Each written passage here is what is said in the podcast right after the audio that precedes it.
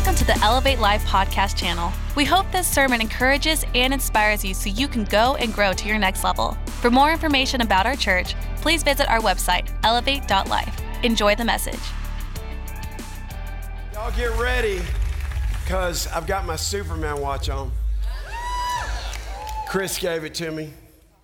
Sometimes I don't always feel like a Superman, but I know God's added his super to my natural. And he has you too. Why don't you just lift up your hands right now? God, thank you for your super that's coming into every natural situation right now. I prophesy, I speak those things that are not as though they were, that miracles are going to happen for people starting right now, starting today. And God, this week, let them not forget that you told them it was going to happen when it happens. Everybody that receives that, come on, say amen. Amen. Hey, let me pray for you. Father, we just thank you for your Holy Spirit. We thank you that you're going to lead us and guide us today. And what a privilege it is to come to your house, to be called your sons and your daughters. And I just pray in the name of Jesus that for every person, God, no matter where they are, that they would know that you are here, that you love them, that God, your word says, call unto me and I will answer you, and I will show you great and mighty things you know not. Be strong in the Lord, not in ourselves. Be strong in the Lord and in the power of his might. And God, today we boldly just come into your presence. I pray that your presence would not just inhabit this place, but I pray that your presence would invade every temple, every person that's here. God, thank you for the privilege of life. Thank you for the gift of life. And I come against every spirit that has tried to say to people that life is not worth living. And I thank you, God, that today we overcome by the blood of the Lamb and we overcome by the word of our testimony. And I speak hope, Lord, for those who need hope today. And I thank you that you are our anchor of hope. And God, as your word goes forth, it says that it will not return void. That means that it, it, will not return without it working. So, God, your word is working now in our life. It's effective, it's effectual, and God, it's transformational. So, I announce in the name of Jesus on this ninth month of the year that finality and fruitfulness and fullness of time will come into every life, into every marriage, into every business. What needs to be final in the name of Jesus, mark it down. Somebody tell me what the date is. Say it out loud. On the 22nd, what needs to be final is final in Jesus' name. God, I speak fruitfulness in Jesus' name. Where there's been barrenness and where there's been where there's just where nothing has been happening. I pray according to your word in, in Isaiah 43 that you'll bring rivers into deserts starting now. I thank you that the, that the dam of heaven is opening up, God. And God, you never intended for there ever to be a dam. But sometimes in our lives, sometimes because of what we're focused on, that what's, what's, what's supposed to come to us according to Deuteronomy 28, the treasure that has our name on it sometime is stopped because of our focus. So right now, we focus on you. Right now, I speak release in the name of Jesus. God, over whatever is in heaven that has every individual's name on it. And then finally, Lord, in the name of Jesus, I just declare in this year of the supernatural, 2019, that this is the fullness of time, that good things are going to be birthed and born in Jesus' name. Come on, if you receive that, come on, if you receive that, say amen. Thank you, Lord. Why don't you hug on somebody or give them a high five, whatever you're comfortable with? If you love somebody that's next to you, go ahead and kiss them. Go ahead, it's all right. So great to have Pastor Precious back. Glad you're in the house, baby. I love you. Can't say enough about our Uncle George. I call him Uncle Super. It just doesn't even do any, any justice just to read his Wikipedia. I mean, the Wikipedia version is Juris Doctorate, Doctor of Divinity. Wikipedia version is leader of this unbelievable life giving denomination, the Assemblies of God in the United States. Wikipedia version is he stayed married even when he didn't want to. Thank you, Uncle George. How many of y'all have been married and you didn't want to stay married. Let me just see your hands. Somebody else I sure didn't. They're gone. Uh, but, but he stayed, and guess what? He has children that are serving the Lord. He has grandchildren that are serving the Lord. And given a Wikipedia version of him is not enough. But I can't wait to spend time in Israel with him. He, he gives the brilliant side, and then I just come and say, hey, here's how you can apply this to your life right now. So it's going to be amazing, amazing, amazing. And then Josh is going to be there, and you know he's going to have to say something.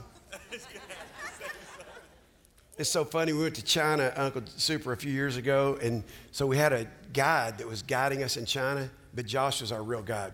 Yeah, over here, here's what happened in uh, 1107, and we're just driving down the road, and we're going, what in the world? Like Josh just. So I can't. I can't. Isn't going to be fun to be with Josh? And he just tells us all about Israel. He's never been there, and he'll go, "Yeah, here's what happened over here. See that dirt over there? That's what happened. Used to be the walls of Jericho right there, but gone. Anyway, so it's going to be, I can't wait, son. For you and George together, it'll be like my mind, I'll be going like, ah. Anyway, when you're not the sharpest knife in the drawer, you really appreciate butcher knives. And you guys are that. Okay. Everybody say unstoppable.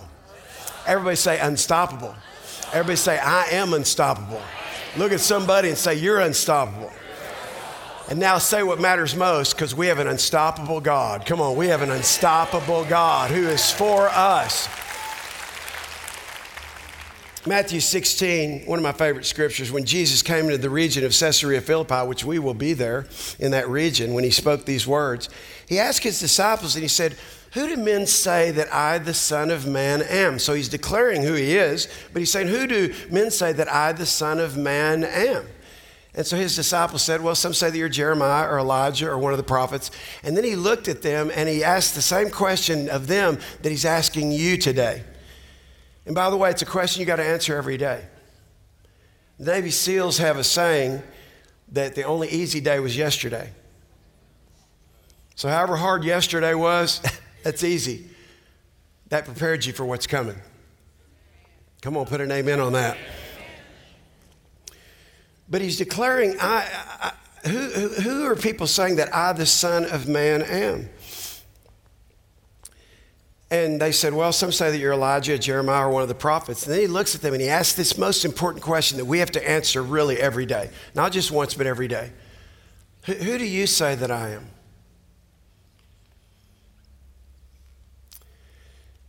And you can imagine the consternation. I mean, just this conversation like, why are we having this conversation? Why is he asking us who people say he is? And why is he asking us who we say he is? How many of you know when you ask somebody a question, there's always a TBQ?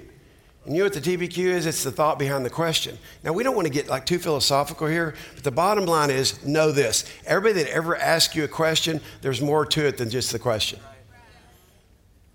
So when you really know somebody and you have intimacy with them, then you can answer a question properly. Like when a woman says, Hey, do you, do you, do you like this dress? That is not the question. You understand this, right? Like that is like this, like, do I look good in this? Does this make my look anyway, I, does I, do I, that's not really the question. The question is, do you see me as beautiful? So again, there's always TBQ. So there's a TBQ with Jesus. There's a thought behind this question. And so everybody's not saying anything because nobody wants to answer Jesus wrong. And Peter says, You are the Christ. You, you are the Son of the living God. And I could just see a smile come over Jesus' face. And he says, You know, flesh and blood has not revealed this to you, Peter, but my Father in heaven. And upon this rock of revelation, you, you realizing that I'm not just another Jesus. But on this rock of revelation, that I am the Christ, the anointed one sent from God. You notice he didn't say, Well, you're Jesus. Like if you've forgotten who you are, you're Jesus. No, he says, You are the Christ. Everybody say, The Christ. You're the anointed one sent from God. He said, Flesh and blood hasn't revealed this to you, but my Father in heaven. And upon this rock of revelation, I will build my church. And this is the kicker, family. And the gates of hell cannot stop it. Let me just tell you who the church is. It's not this building, this is the house of God that we built for Him, for us to gather in. You are the church. And he says, I will build my church, and there's nothing the devil or hell can do about it. So here's my question to you If hell can't stop you and the devil can't stop you, what's been trying to stop you? Because I'm going to tell you something. Something has been trying to stop you your whole life. You just don't realize that. Whether it's the self talk, 500 words a minute that you speak to yourself, I'm not good enough. I don't measure up. I'm insecure. I don't have what it takes. You're talking, even when you hear good preaching, good teaching, you're over talking that, yeah, but uh, blah, blah, blah, blah. Then we're always having this self talk. We don't even realize it. We overspeak even good things in our mind. This is what's, I don't have time to go into this, but here's the bottom line. Jesus is trying to initiate a thought process. Who do men say that I am? Okay, that's one question. Now let's go a little bit deeper. Who do you say that I am? You are the Christ, the Son of the living God. And the smile that comes on Jesus' face, blessed are you, highly favored, highly fortunate are you. The world would call lucky. Lucky are you to get this revelation. Because here's the thing, Peter upon this rock I will build my church. And guess what? You are my church, and nothing's going to be able to stop you.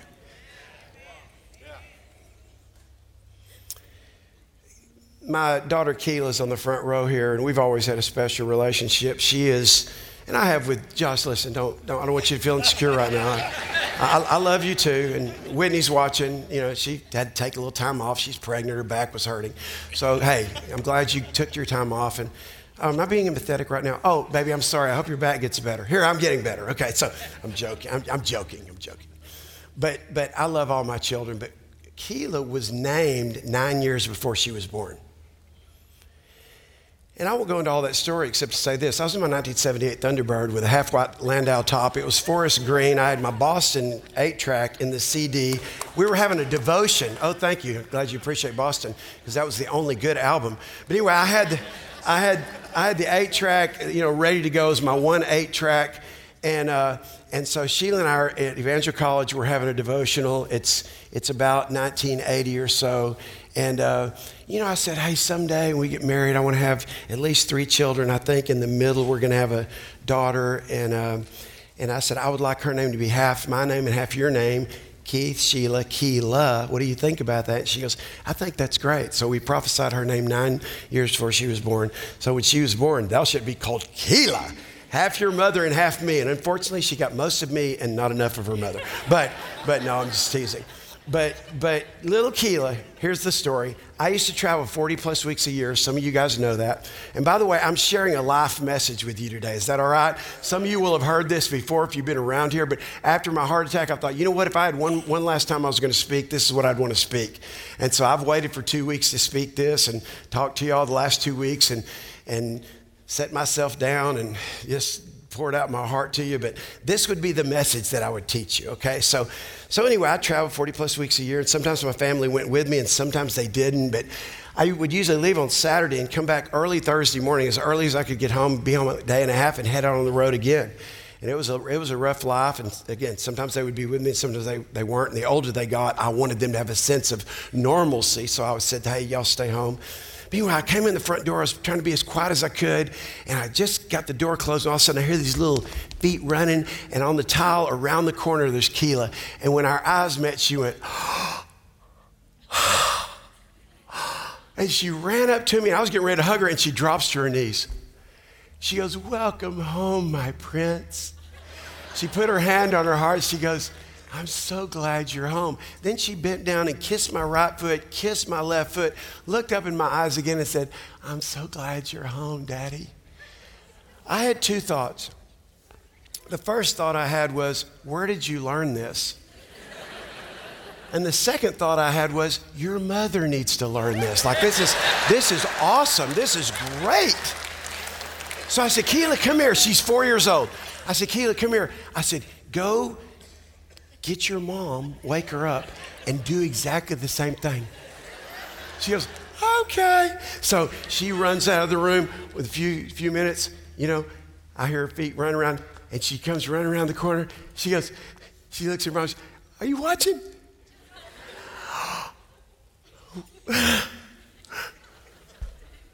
Welcome home, my friends. I'm so glad you're home. She kisses my feet. so glad you're home, Daddy. So I looked at Precious and I said, Where did she learn this? She goes, I don't know. I said, Well, I think it's a proper greeting. I mean, I, I, just want you to know, like, like when I come home and like I am like spent, this just gave oxygen to my soul. It was an amazing thing. Little Pastor Sheila walks over to me, gives me a kiss on the cheek, says, "What would you like? Would you like some breakfast?" Anyway, it never really said, like it never really happened, except one time. One time. It has happened once in the many decades. I think it happened once after my heart attack. When I got up off the bed, she went, Oh, God, thank you. Anyway, so that's not true. But, but Keela, from then on, that's the way she greeted me. So one time when she was about 11, I can't remember exact age, but about 11, she does the same thing. I was just always so overwhelmed by that and so moved by that. And I grabbed her and I go, I go, Keela, why do you do that? Like, why, it's just so, and so all of a sudden she stands up and she does something like, like I, I don't know that only, in my opinion, only women can do, but she stuck her hip out, put her hand on her hip, kind of like this. It's the same way women hold babies. I don't, I don't, like, I don't get it. Like when I, like I've lifted weights my whole life, but when I pick up a child, I'm like, man, this is killing my back. Like I, oh, my, all my grandchildren go, hold me, Pop. I go, just for a second. I, I, I come on, hold you up. Oh my goodness, like, you're really growing. You're like heavy. Well, anyway, so so Sheila, you know, she used to like cook with holding a child like this, vacuum. I'm like, what in the, what is that? Like, I, I can't even hurts my back to even do that. But anyway, so she, she has her hand on her hip like this, and she goes, What do you mean, why do I do that? She's 11. I go, Yeah, baby. I said, It means so much to me. Why do you do it? She goes, Because you're my daddy. And she just walks off. I went, Yes, I am. Yes, I am. Some of you who are guests with us, you may have been wondering what the seats were for when you walked in here. Because, I mean, the minute the music starts, everybody stands up, and then you're thinking, like, how long does the karaoke last? Like, how long do we sing these songs that I've never heard of in my life? I mean, for real. You come to church like you're not. You know why we do it? It's not just a form. This is God's house. When we come into his house, we stand in his presence. We honor him. We lift up our hands. We clap to him. We sing to him. We worship him. Not because he's the president, not because he's a teacher. He's the King of kings and the Lord of lords. He is the Christ, the Son of the living God. It's why we do what we do. We're not just doing it to do it, we do it to honor, we do it to, to give him praise and glory. So if you're going to be unstoppable, you have to know who God is. You have to know who Jesus is to you. It's not your mama's Jesus. He's not religious Jesus. He's not co equal with Muhammad or other religious leaders. Peter got it right. He is the Christ, the Son of the living God. He's the one that makes the impossible possible. He's the one that makes the natural supernatural. He's the Christ, the Son of the living God. And I could go on and on and on. But let me just suffice it to say this. The prophet Isaiah, 800 years before Jesus was born, 800 years before he was born, here's what he said. I want you to hear this. Who believes what we've heard and seen?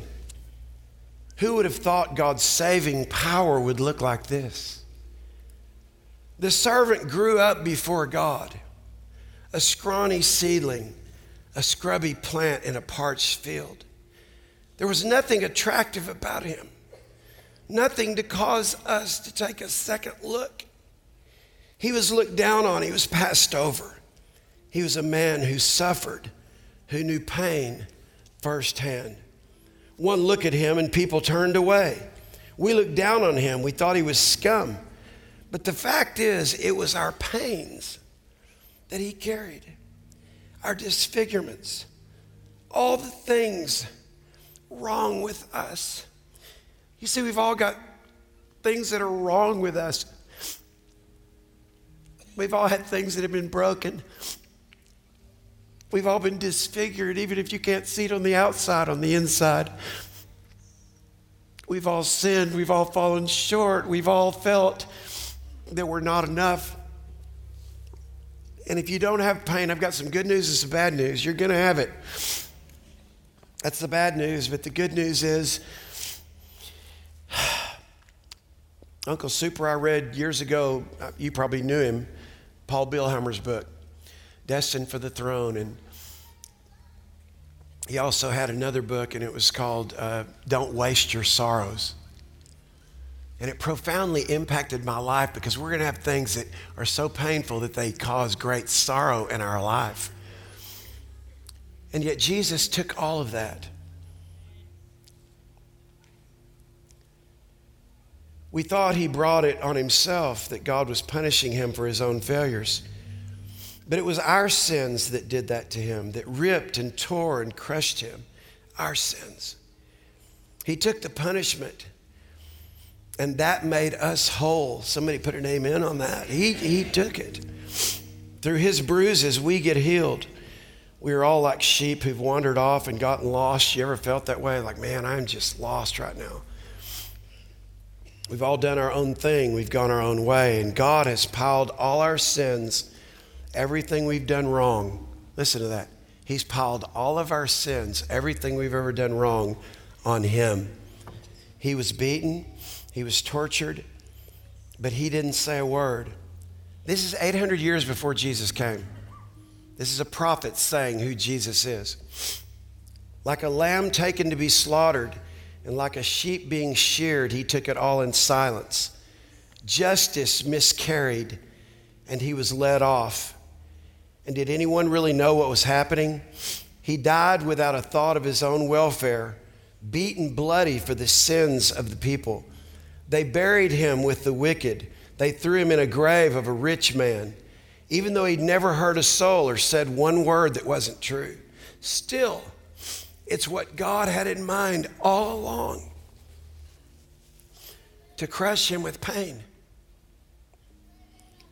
The plan was that he gave himself as an offering for sin so that he'd see life come from it. Life, life, the Bible says, and more life and God's plan will deeply prosper through him. Put an amen on that. Out of that terrible travail of soul, he'll see that it's worth it and be glad he did it. Through what he experienced, my righteous one, my servant, will make many righteous ones as he himself carries the burden of their sins. Therefore, I'll reward him extravagantly, the best of everything, the highest honors, because he looked death in the face and didn't flinch because he embraced the company of the lowest. He took on his shoulders the sin of many. He took up the cause of all the black sheep. Have You ever felt like that you were the black sheep of the family, or you were the one that um, that just didn't quite measure up? You know, uh, I, I, know that there's a lot of uh, people that are here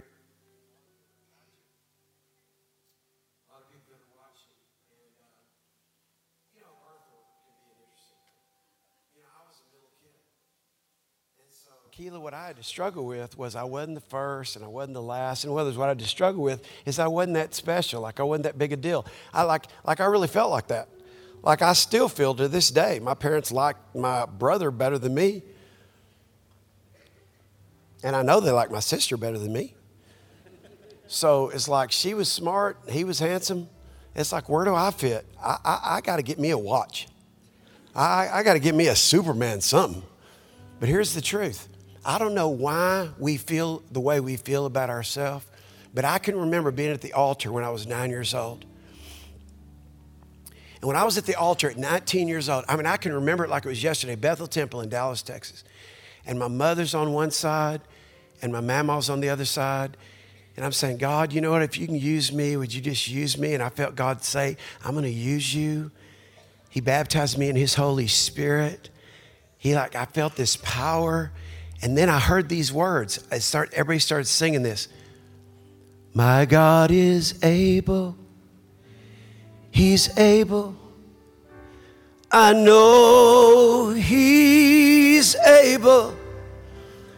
I know my God is able to carry me through. Now you say, Keith, why are you going back to when you were nine? Let me tell you why. Because when I was sitting on that hospital bed or laying in it, IVs everywhere, monitors going off, nurses rushing in, you're not getting enough oxygen, your heart's not working right right this second.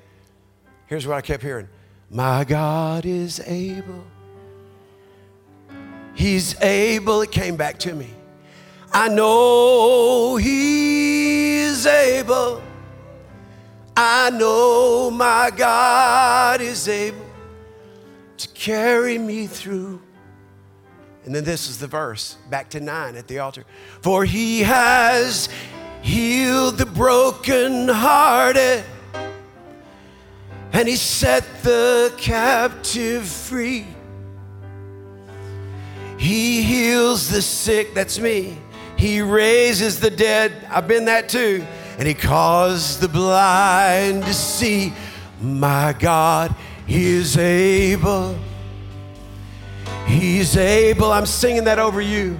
I know He is able. I know my God is able to carry me through. Come on, you can sing it. It's real easy. They'll put the words up there. My God is. Come on, say it. He's able. He's able. I know. I know. He is able. I know my God is able.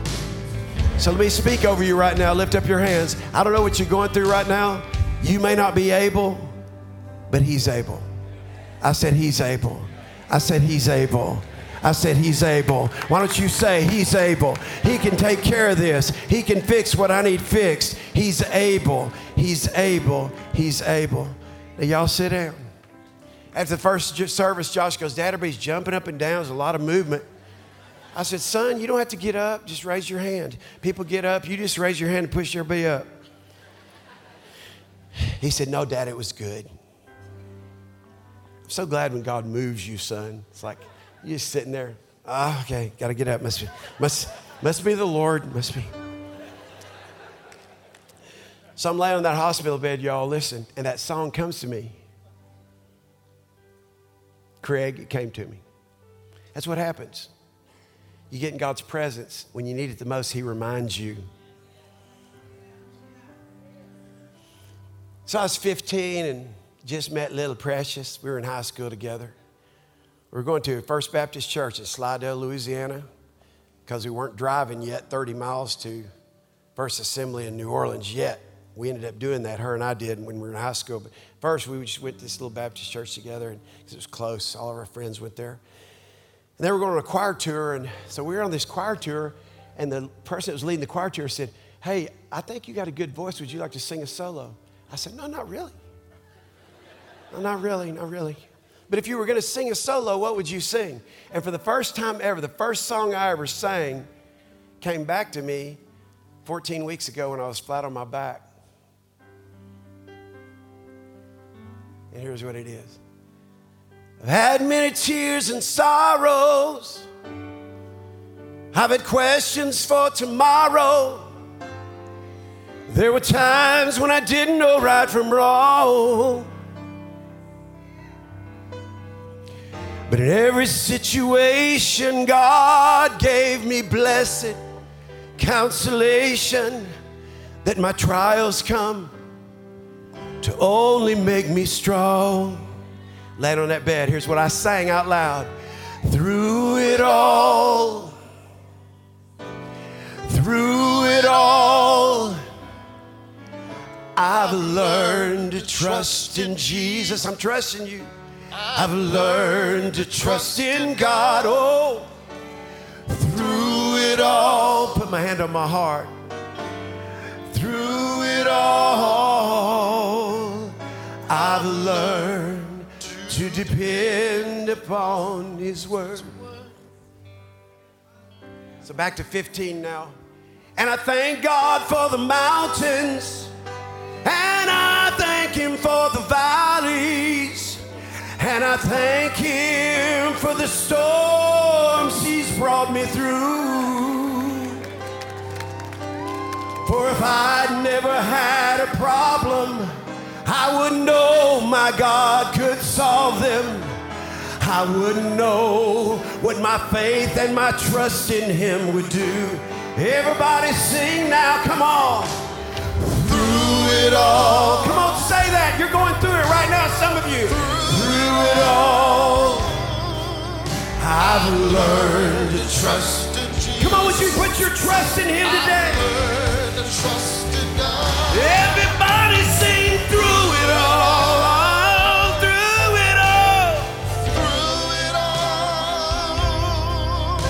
I've learned to depend upon His word. So I thank Him on the mountain. I thank Him in the valley. I thank Him in my health. I thank Him in my sickness. I thank Him in my strength. I thank Him in my weakness. Oh, I thank you, Lord. I thank you, Lord. I thank you, Lord. I thank you, I thank you, I thank you, I thank you. Come on, lift up your hands. I thank you, I thank you, I thank you, I thank you. I thank you, I thank you, I thank you, I thank you, Lord. I thank you, Lord. I thank you, Lord. In everything I give thanks because that's my faith. Not for everything, but in everything. Through it all, you've been there for me. Now I'm about to turn 60. You were there when I was 15. You were there when I was on my back and couldn't think anything. You were there for me in the good times. I testify you're there for me in the bad times. You're the God that's more than enough. And you love me, Lord. You love us, Lord. You love us, Lord. Would you receive His love right now in your life, no matter where you are? Thank you, Lord. All right, you can be seated for a second. That's what happened when I was in the hospital.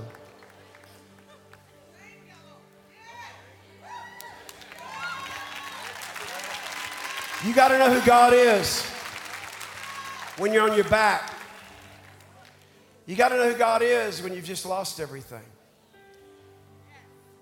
You got to know who God is. And some of you love a whole lot dies. And you got to understand the purpose of grief. Grief is not some pain you feel, grief is a reminder that you love somebody that much. So when you feel the grief of the loss, embrace it. I'm grieving right now because that's how much I love that person that I lost. That's why even your grief isn't a bad thing. Don't let the enemy use your grief against you. Fast forward in my 20s, you know, I thought life would get easier. Older I get, I realize it doesn't get easier, it just gets better with Him. I said it doesn't get easier, it gets better with Him. It does, it does.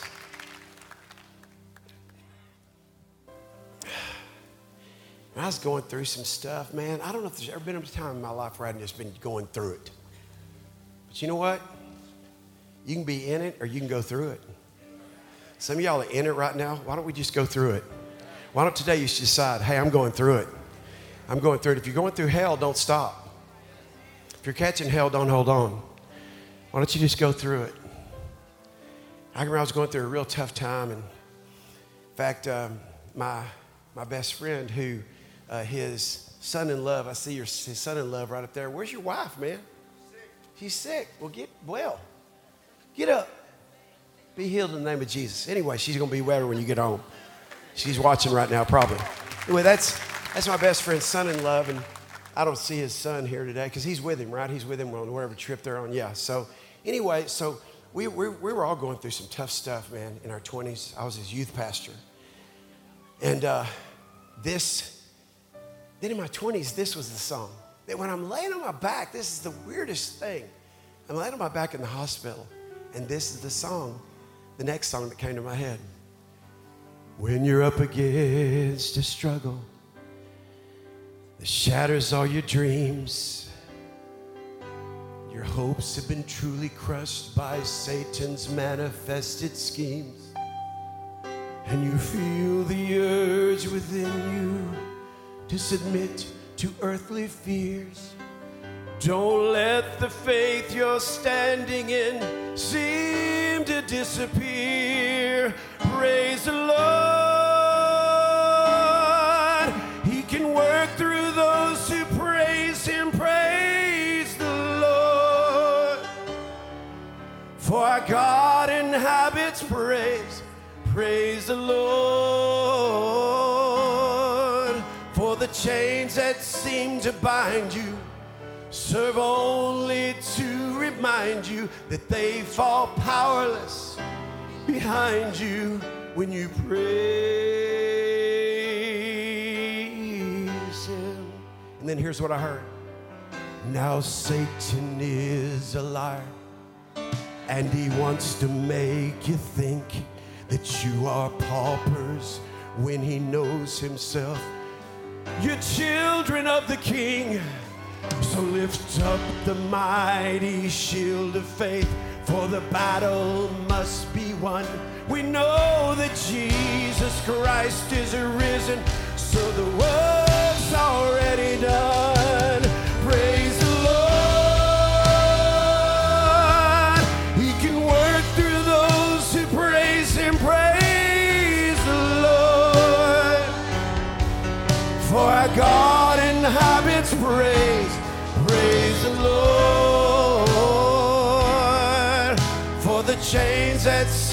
To bind you serve only to remind you that they drop powerless behind you. Can you go up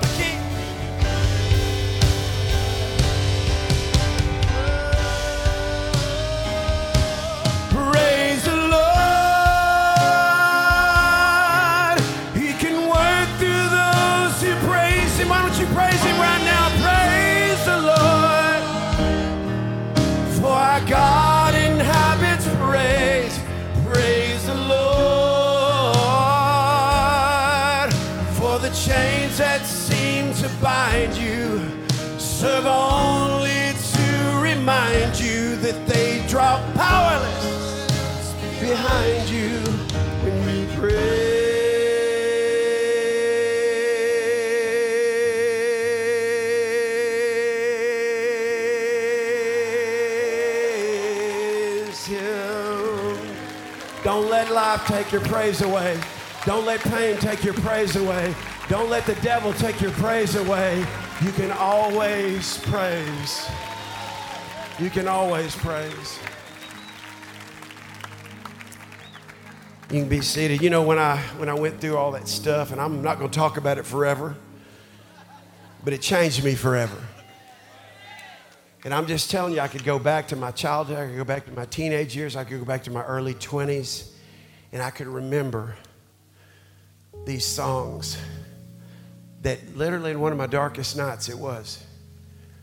I don't know why Sheila didn't stay with me at the hospital. Like she said, I gotta go, man. So anyway, I was there all by myself, laying there about to die, not knowing if tomorrow's gonna be okay. No, I'm joking. I go, baby, you go ahead and go home. Here's the truth. I was by myself in the middle of the night. I'm happy to tell you that I was not sad. I chose to praise, and God said, Now, just remember, I was with you then, I'm with you now. Hey, I'm gonna be with you when you're 70, I'm gonna be with you when you're 80, I'm gonna be with you in your 90s. Yeah.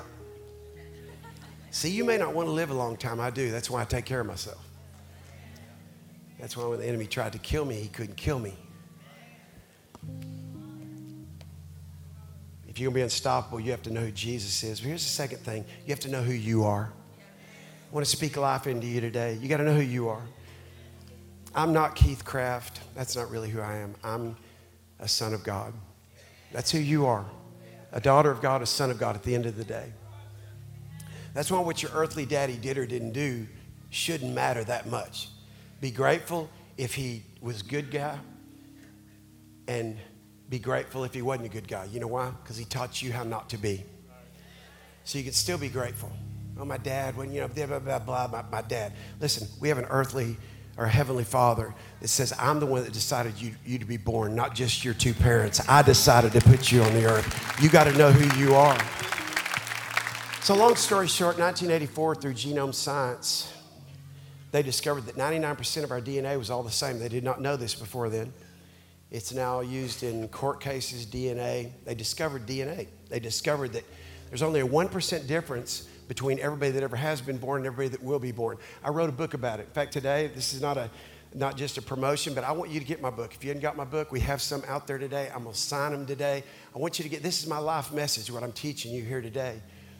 And, and it's, about, it's about what I call your divine fingerprint because what they discovered is nobody in history has not only never had the 1% only that you have that differentiates you from everybody that ever has been born and everybody ever that ever will be born, but you have a fingerprint that nobody else has had and nobody will ever have. Why would God put at the end of your fingertips a fingerprint that nobody's ever had and nobody ever will have? My wife, as you know, is an identical twin, one gene split, and yet their physical, everything is the same in their anatomy except their fingerprint. And they have a different fingerprint. Why is that? Because they're still unique, even though they're only one gene that was split. And it's pretty amazing, but I talk about this in detail in the book. And what I felt like God showed me is that there's only 1% that separates you from who you think are the greatest people in the world or the people who you think are the worst people in the world. That you have a unique 1%. And so that book, my, my heart was to teach people to discover, develop, and de- de- deploy it. By the way, all you guys that are standing out here, thank you very much. Y'all did a great job. You may go. Everybody except him. So give them a big hand. Thank you guys very much. Appreciate you so much. They're just ready. What's next? So so I'm sitting in church one day. I'm 14 years old, and the pastor said, Look at your hand. And I looked at my hand, and he said, You have a fingerprint nobody else has ever had. And for the first time, I heard God speak to me. I'd felt God before, I'd been at the altar many, many times. Was, was really baptized in the Holy Spirit when I was nine years old. Felt a call to ministry, even though I didn't know what that was when I was nine. But when I was 14, I started hearing the voice of God. When I said it's not something like audible voice, but I mean, it was as audible as it could be. And when the pastor said, You have a fingerprint nobody else has, the Lord spoke to me for the first time to leave an imprint that nobody else can leave. And so that's what I wrote the book about. That this 1% that you have, I believe, is the glory of God. And let me explain that. So, the longest prayer that's recorded in the Bible that Jesus prayed is in John 17. The whole chapter is a prayer that he prayed in the last week of his life. Five times in that prayer, he said, Lord, make them one, even as we are one. He places a severe premium in the most positive sense, a severe premium on us being in unity with each other. The Bible says in Psalms 133 that when the brethren get into unity, God, God not only anoints that, he anoints unity, but he commands a blessing in that place. That's why we need to fight for unity in our marriage, fight for unity in our life. Why? Because there's a commanding blessing when that happens and an anointing. The Bible goes on to say this if any two of you, any two of you agrees touching anything on earth, my Father in heaven will do it. So so again, just in this prayer, I get to John 17, 22 one day, and it jumps out off the page. Logos is written, Rhema is the, the, the, the, written word becomes life to your spirit. It became Rhema that day because in John 17, 22, he said, Father, you've given me your glory, now I give it to them. I, I'd been raised in church my whole life, buddy, but had never heard that. Like I heard I was a sinner, I got saved. I heard that I needed to walk in the fruit of the Spirit, love, joy, peace, joy, goodness, faith, meekness, temperance, long suffering, against such there's no law. And I thought I need to develop that. I'm still working on fruit of the Spirit, right? Because only the Holy Spirit can help us love when we hate, help us have joy when we feel sorrow, help us have peace when we feel strife. That's the fruit of the Spirit. That's our right as believers, as sons of God. We don't have to stay on the wrong side of life. So, fruit of the Spirit is very important. I, I learned about the gifts of the Spirit the, the, the gift of faith, the, the working of miracles, the gift of healing I learned about the word of wisdom and the word of knowledge and discerning of spirits. I learned about tongues and the gift of tongues and prophecy. And I, I, I bought into all those things. It's like, yes, Lord. I, I began to pray for the gifts of the Spirit to operate in and through my life because they're gifts. And if they're gifts, hey, can I have that gift? I want, I want the gift of faith. And I believe God has given me the gift of faith. But on and on I could go, but I'd never been taught, and I don't blame anybody for this. It's just revelation to me that we'd been given the glory of God. Jesus said it in his prayer God, you've given me your glory, now I give it to them. And it's like a light bulb went off. That's what the 1% is that each one of us has that nobody else has. I believe it's a deposit of God's glory that the world has never seen that's uniquely in you. And yet so many people don't understand this. They don't understand that's your that's your X factor for success. I write about it in the book. Like all of your, anything that you'll, you'll succeed in in your life is based on the discovery, development, and deployment of your 1%. That's my passion. That's why I coach over 150 now uh, high level CEOs and entrepreneurs. I've, I've, given a part of my life to helping people discover their 1% and helping them to strive to, to walk in that. So, so with this revelation, it's like, it's like, man, it happened early in my life. It was amazing, but it was happening even before I got the revelation at 14. And that is, my dad was a Dallas cop. Many of you know this, and some of you who've been around our church, you've heard this story. But my dad was a policeman, and he would take me to school. He did, now, this didn't happen every day because he didn't take me to school every day, but every day he took me to school, this happened. I would jump in his squad car. I'd be, always be so excited to be with him. I'd slide right over next to him. I'd put my arm around him, and he would put his hands on the steering wheel, and we wouldn't have one moment of conversation. My dad didn't talk when he decided to him and my mom to have me as a baby, all his talking went out of his body and it went into me. So that's the truth. Anyway, so he didn't talk. He still didn't. He, well, he doesn't talk now because he's dead. But he didn't talk when he was alive ever. He doesn't talk anymore now than he talked back then. so, so, so we would drive to school and I would just talk to him. I'd love on him. I'd put my head on his shoulder. I'd put my hand on his leg. I'd rub his, rub his back and, and he'd just drive along and we get up in front of the school, it's about a seven minute drive. We get up in front of the school, and he'd just be looking straight ahead and go, Have a good day, Keith. I'd look him right in his ear. I go, I love you, Dad. And he wouldn't say anything. So at 11, this started. I would say, Dad, repeat this after me. Say, I. And he'd go, I.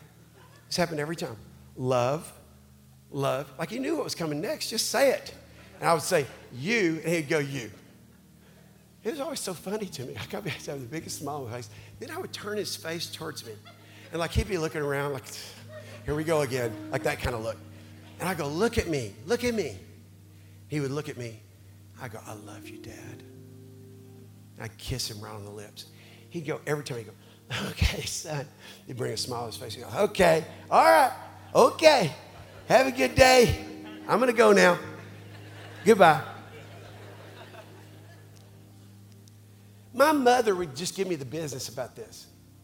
She'd say, Keith Allen, anytime she used my middle name, I knew I was about to get it, Vicki. She'd go, Keith Allen, your father is a public servant.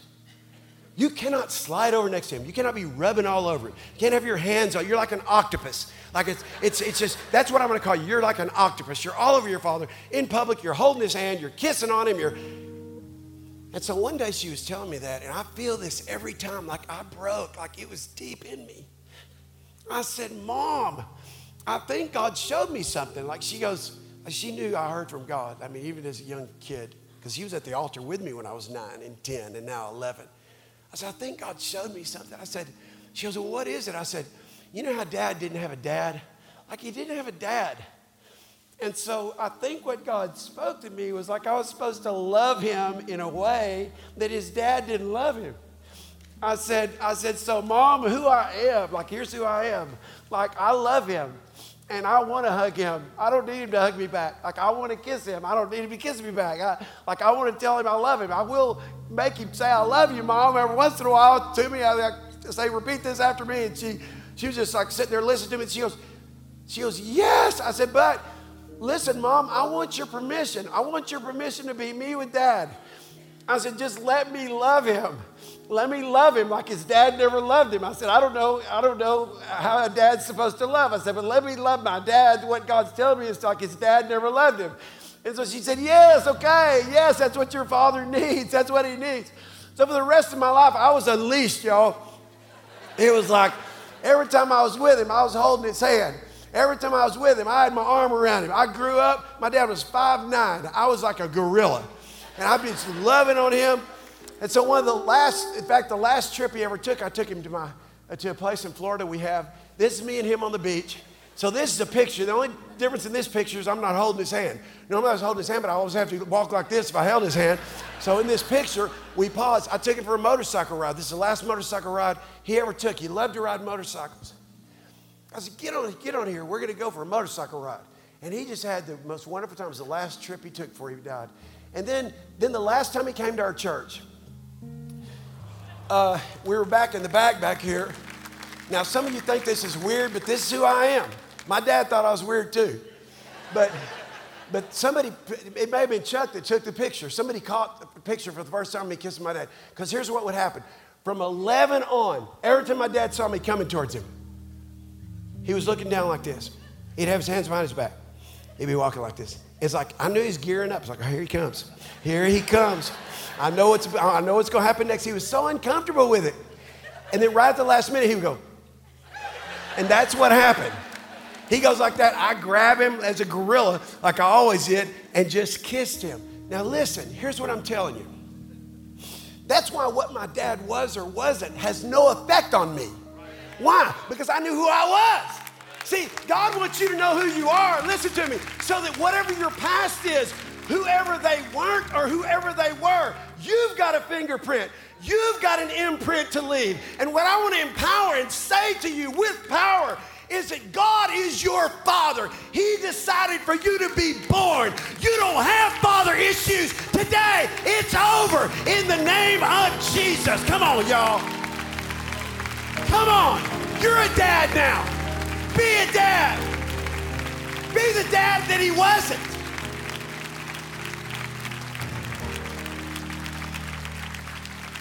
So if you're going to be unstoppable, listen, in the name of Jesus, lift up your hands. I declare today know who Jesus is and know who you are. Be empowered to be who you are and quit playing small because people around you are small. Quit holding back because people are holding back around you. Quit, stop being you because somebody doesn't like it. Now put your hands down. Moms and dads, listen to me. When your kids get to be teenagers, they start acting like they don't like to be kissed by you. That's too bad. They came out of you. And boy, here's what's going to happen I'm going to kiss you whenever I feel like it. And I'm going to hold your hand whenever I feel like it. And I'm going to hug you whenever I feel like it. Don't be, don't be embarrassed in front of your friends. See that boy right there? Stand up, Josh. So listen to me. Before this service, I'm standing back there in the dark. I see his luminous figure coming towards me. Here's what happens Boom, that's it. We ain't making out. That's love. Now listen, that's not even his way. He's my son. But he said, Dad, that's your way. It's my way now. It's my way now. Okay.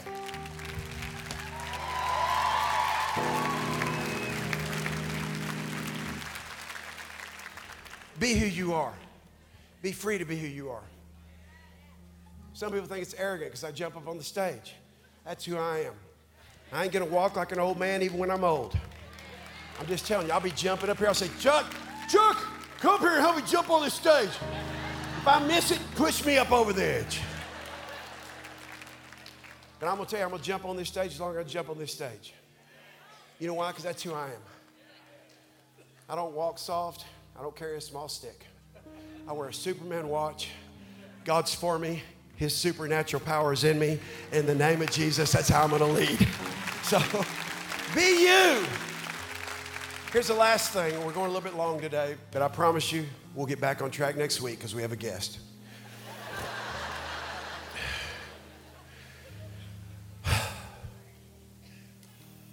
If you're going to be unstoppable, everybody say this out of your mouth I want to be unstoppable. Say it.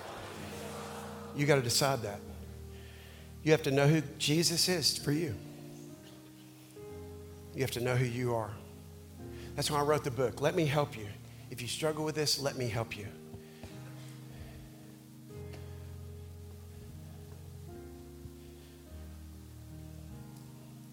But then you have to know what you're put on the earth to do. You're not put on the earth to be an insurance person. You're not put on the earth to be a minister. You're not put on the earth for all the titles that you can name.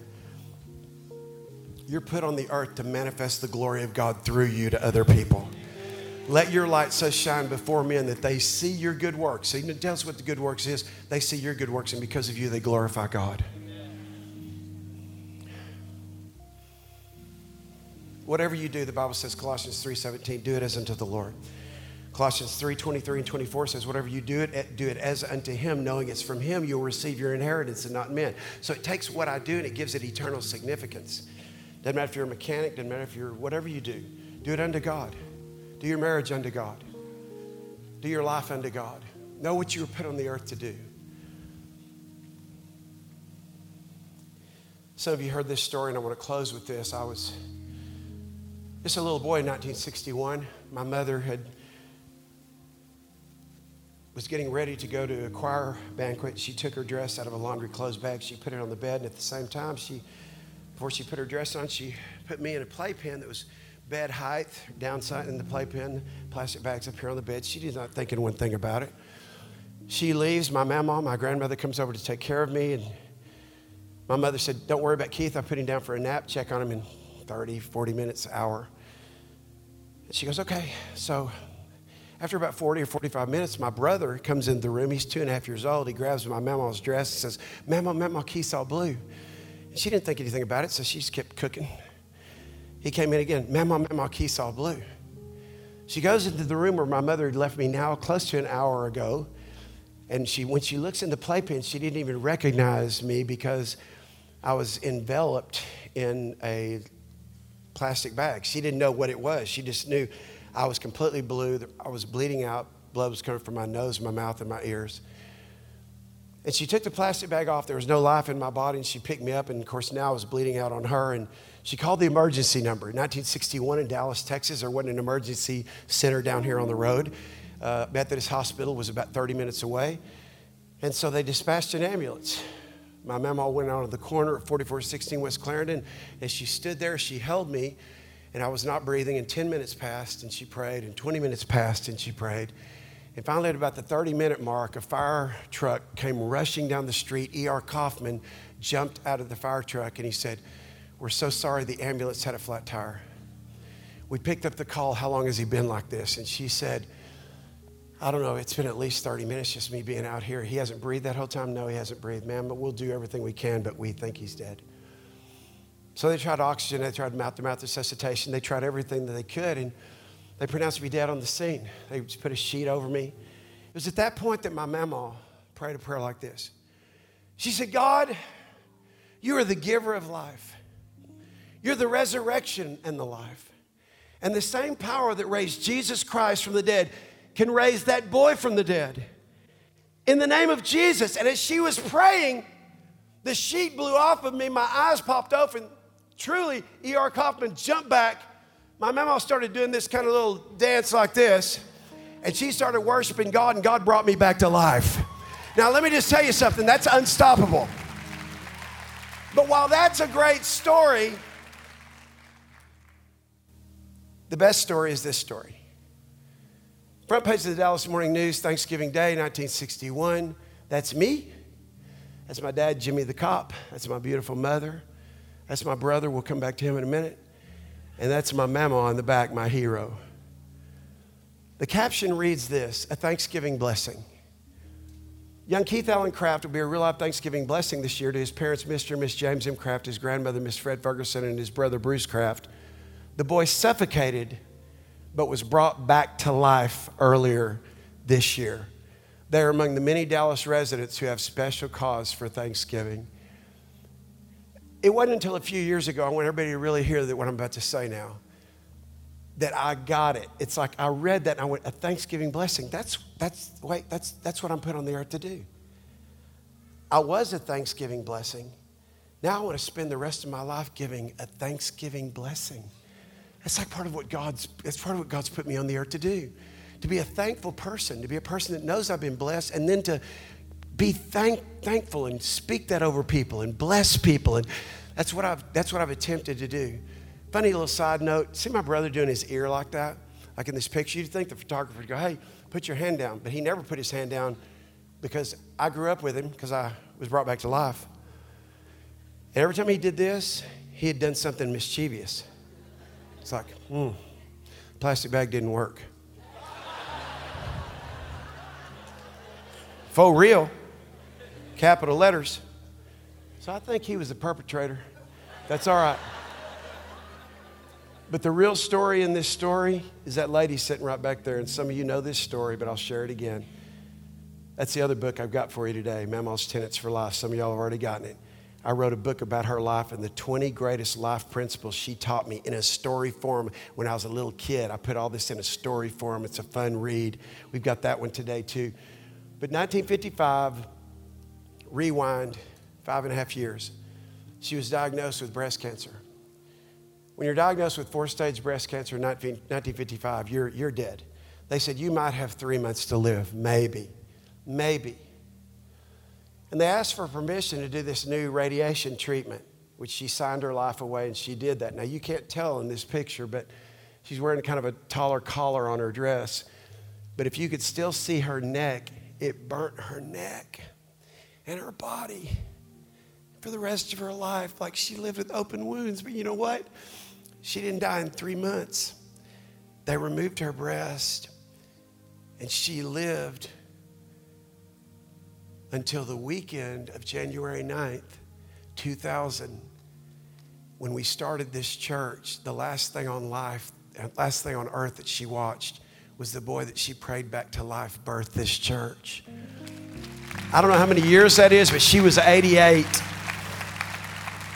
And let me tell you just one last thing, and then I want to pray for you. That day when she walked out on the curb and she was holding me, here's what she didn't say. You know, God, you're, you're not a healer because you didn't heal me of breast cancer. In fact, my body has open wounds. She lived with open wounds on her body for the rest of her life. Miserable, honestly, miserable, struggling every day, miserable. Nobody, even in our family, knows it that much. I knew it because we were so close.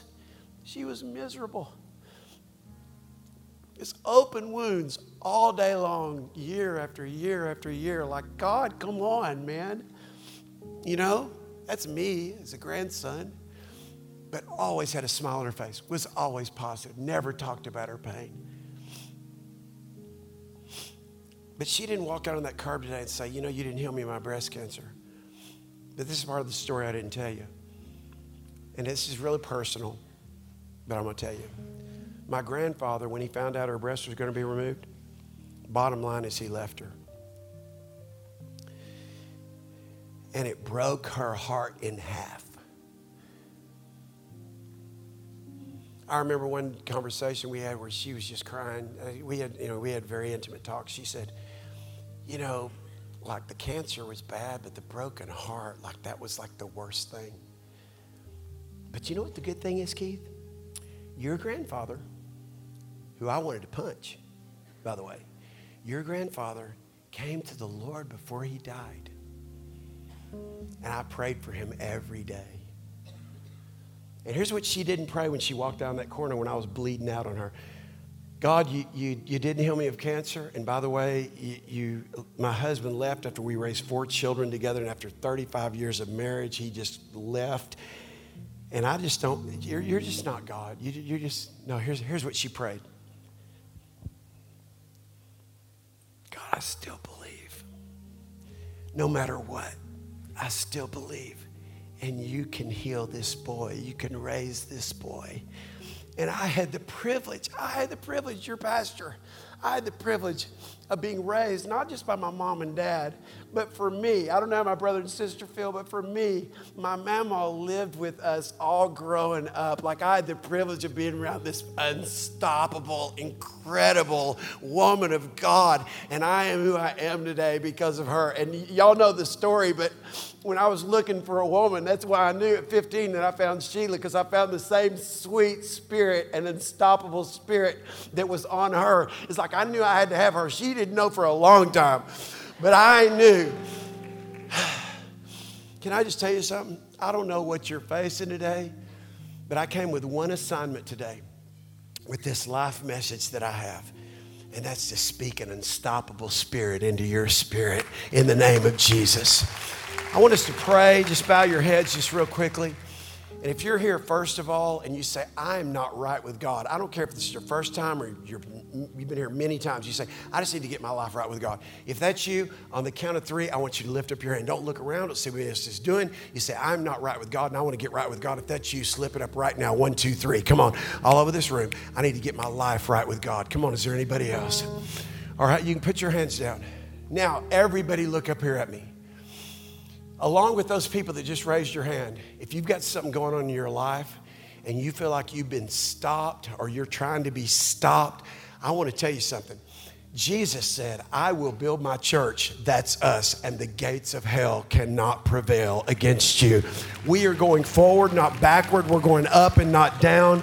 And guess what? If you're here and you say, I feel like something's going on in my life right now that's just stopping me, I feel held back, we're going to break that today in the name of Jesus because I'm going to release by the power and authority of the Holy Spirit an unstoppable spirit in you. And along with those that already raised their hand, I want you to stand up right now. You say, I feel like I've been stopped. I don't want to be stopped anymore. And I'm, I'm, I'm, I'm moving forward in Jesus' name. Amen. So I want you to look around because you're not the only one. Come on, you're not the only one. And I want to pray over you. First of all, I want us to pray this prayer. Put your hand on your heart. Everybody pray this with me. Said, Your Heavenly Father, I ask you to forgive me of all my sins. Cleanse me, wash me, make me whole. Help me to be the person you've created me to be. Thank you, Jesus, for loving me, for accepting me, and for forgiving my sins. And now I'm going to speak over you. Father, I thank you for every person that's standing right now. And as they lift up their hands to you, I declare that no matter what stopped them in the past, no matter what's been holding them back, that in the name of Jesus, just like 14 weeks ago, I had a clogged artery. It was 100% blocked. And in just a moment of time, it completely cleared up and the blood began to flow. And I speak in the name of Jesus that for every natural, there's a supernatural correlation. And I speak an unstoppable spirit spirit that whatever's been stopping you on the inside, on the outside, whatever's been stopping you financially, or whatever's been stopping you emotionally, whatever's been stopping you spiritually, whatever's held you back, whatever it is, in the name of Jesus, we ask for the power of the Holy Spirit to come on every person that's here, and God, that they would know that you are for them and not against them. God, that they would know that you're not mad at them, but you're mad about them. And God, in the name of Jesus, they cannot be stopped. From this day forward, on this ninth month, on this 22nd day of this month, on this 19th year of 2019, in Jesus' name, from this day forward, I announce an unstoppable spirit in Jesus' name. Come on, in Jesus' name. In Jesus' name. Come on, put an amen on that. Thanks for listening. Make sure you subscribe to our channel on iTunes and YouTube. That way, you know when a new sermon has been uploaded. Also, if this message has impacted you and you want to contribute to help us reach more people, feel free to go to elevate.life forward slash give. We look forward to seeing you here next time.